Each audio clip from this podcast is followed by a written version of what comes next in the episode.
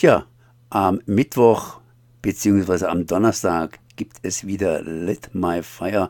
Am Mittwoch bekannterweise um 20 Uhr und am Donnerstag in der Wiederholung um 13 Uhr. Und diesmal stürzt die ganze Geschichte in die Sonne, das heißt stürzt in die Sonne, ein Roman von Ramuz. Und der hat diesen Roman im Grunde genommen schon vor über 100 Jahren geschrieben. Ich bin jetzt hier verbunden mit Anna und du kannst sicherlich noch mehr zu der ganzen Geschichte sagen, weshalb ein Roman, der vor 100 Jahren geschrieben worden ist und damals Présence de la Mort geheißen hat, also äh, ja, Aktualität des Todes oder des Mordes, äh, heute wieder so aktuell wird. Also, dass der so aktuell ist, haben wir uns ja nicht selbst ausgedacht, sondern es gibt tatsächlich eine Neuübersetzung, was total spannend ist, weil eben französische bzw. Schweizer Autoren, die nach so langer Zeit noch übersetzt werden, das hat ja irgendeinen Hintergrund. Ähm, und als wir dann gelesen haben, ist uns das ziemlich schnell klar geworden. Denn in diesem Buch Sturz in die Sonne geht es um eine Erde, die sich sehr rapide erwärmt. Also die Geschichte dahinter ist, dass es einen Fehler gibt im Magnetfeld der Erde, der dazu führt, dass die Sonne, nein, dass die Erde einfach in die Sonne fällt. Ähm, und die Menschen auf der Erde wollen das zunächst gar nicht glauben und halten das so ein bisschen für Fake News. Und dann stellen sie aber schon fest, erst wird alles immer schön warm und man freut sich über den Sommer und dann geht es eben über das Schöne hinaus. Und wenn man das liest, merkt man, wie diese Erhitzung der Welt und diese Frage von, welche Nachrichten glauben wir eigentlich, total gut zu unserer heutigen Situation passen. Ähm, deswegen haben wir dann auch gedacht, das ist ein gutes Buch, um darüber zu reden, weil es auf der einen Seite sehr stark in seiner eigenen Zeit ist. Also die Schweiz, der wir da begegnen, das ist eine Schweiz der 1920er Jahre. Und trotzdem erkennt man total viel wieder und das, äh, ja, das lohnt sich sehr. Ja, das heißt, ich habe versucht, auch hier irgendwie auf den französischen Titel einzugehen.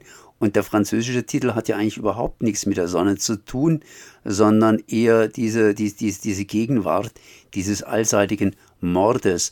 Das heißt, äh, um was geht es jetzt nochmal genauer in der ganzen Geschichte? Also ich kann mir kaum vorstellen, dass Ramus damals irgendwas mit Ökologie zu tun hatte, sondern dass er eher was mit Politik zu tun hatte. Denn äh, 1922, das ist praktisch kurz nach dem Ersten Weltkrieg, kurz nach dem Ersten Weltkrieg und äh, der beginnenden Zeit in Deutschland, dem großen Kanton praktisch, mit Hitler und den Kommunisten und überhaupt der ganzen Geschichte, was da im Schwange ist und dann natürlich Sowjetunion etc. etc. etc. Äh, um was geht es nochmal in dem, in dem Buch? Geht es da um Ökologie oder eher um die politischen Situationen in Europa? Ich würde sagen, es geht von kei um keins von beidem, denn äh, der Autor interessiert sich für Menschen. Also der will im Grunde wissen, was passiert mit Menschen, wenn plötzlich die ganze Welt sich verändert, wenn man plötzlich konfrontiert ist damit, dass es eigentlich kein Morgen mehr gibt und dass es auch keine Möglichkeit gibt, aus der Situation rauszukommen. Also es gibt keine Lösung, es gibt eigentlich nur Akzeptanz, aber wie können Menschen so etwas akzeptieren?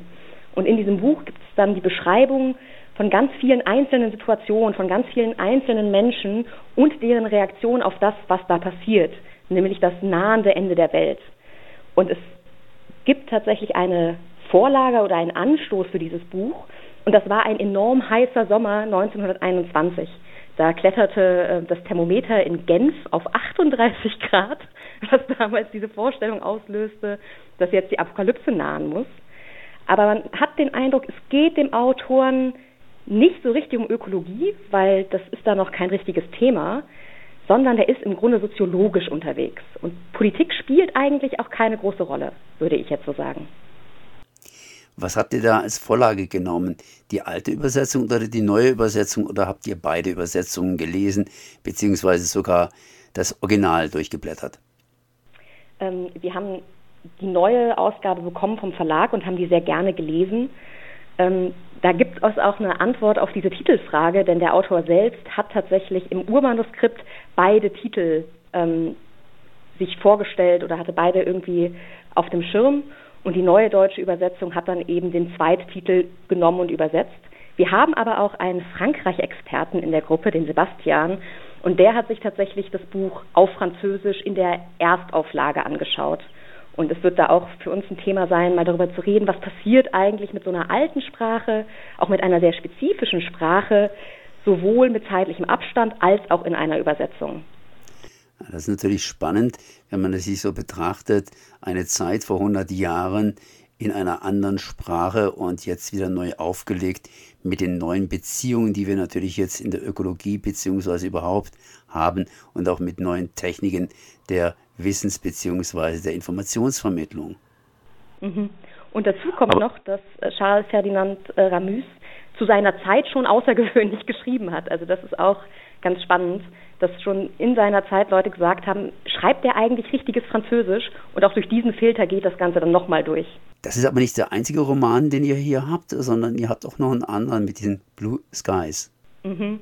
Das ist ein sehr, sehr großes Spaßbuch. Zumindest hat Cora uns das sehr versichert. Ähm, und man kennt, wenn man sich so ein bisschen mit amerikanischer Bestsellerliteratur äh, beschäftigt, wahrscheinlich den Namen T.C. Boyle. Und ähm, T.C. Boyle hat eben auch ein Buch geschrieben über die Klimaapokalypse. Aber das ist wirklich hochaktuell. Es spielt in Florida, es spielt quasi jetzt. Ähm, und es ist aber absurd komisch und verdreht. Und das ist eine, eine Variation von diesem Thema Apokalypse, die ganz klar klimafixiert ist und die man aber wunderbar am Strand lesen kann oder im Urlaub oder wann auch immer man jetzt Zeit hat, nochmal in ein Buch hineinzugucken. Toll. Seid ihr damit schon fertig? Also Cora ist fertig. ich habe mal reingelesen ähm, und finde tatsächlich den Text bisher wahnsinnig unterhaltsam.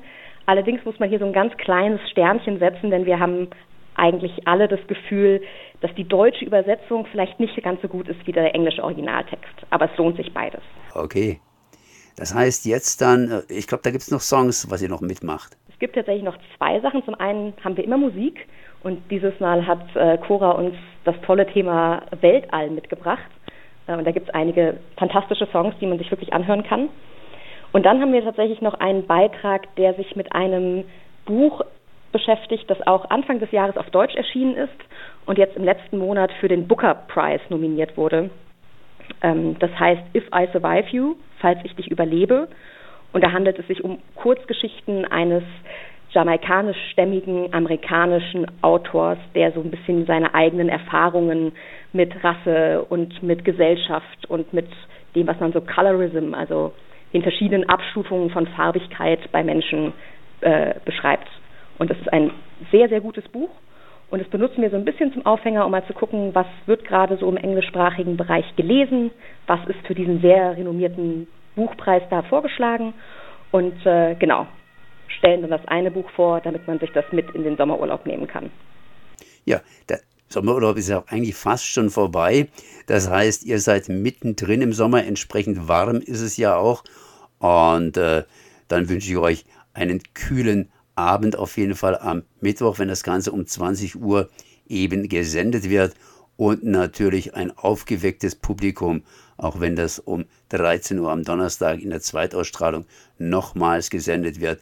Vielleicht kann man ja den Ventilator einschalten oder irgendwann mal nachhören auf der Webseite von Radio Dreieckland, solange es dort steht. Oder um 13 Uhr kann man wahrscheinlich total gut mit diesen Menschen mitfühlen, die gerade in die Sonne fallen. Denn so fühlt sich das Wetter gerade, finde ich, in Freiburg an. Okay, Anna, dann danke ich mal für dieses Gespräch. Let My Fire wieder am Mittwoch um 20 Uhr beziehungsweise um 13 Uhr am Donnerstag zu hören. Vielen Dank.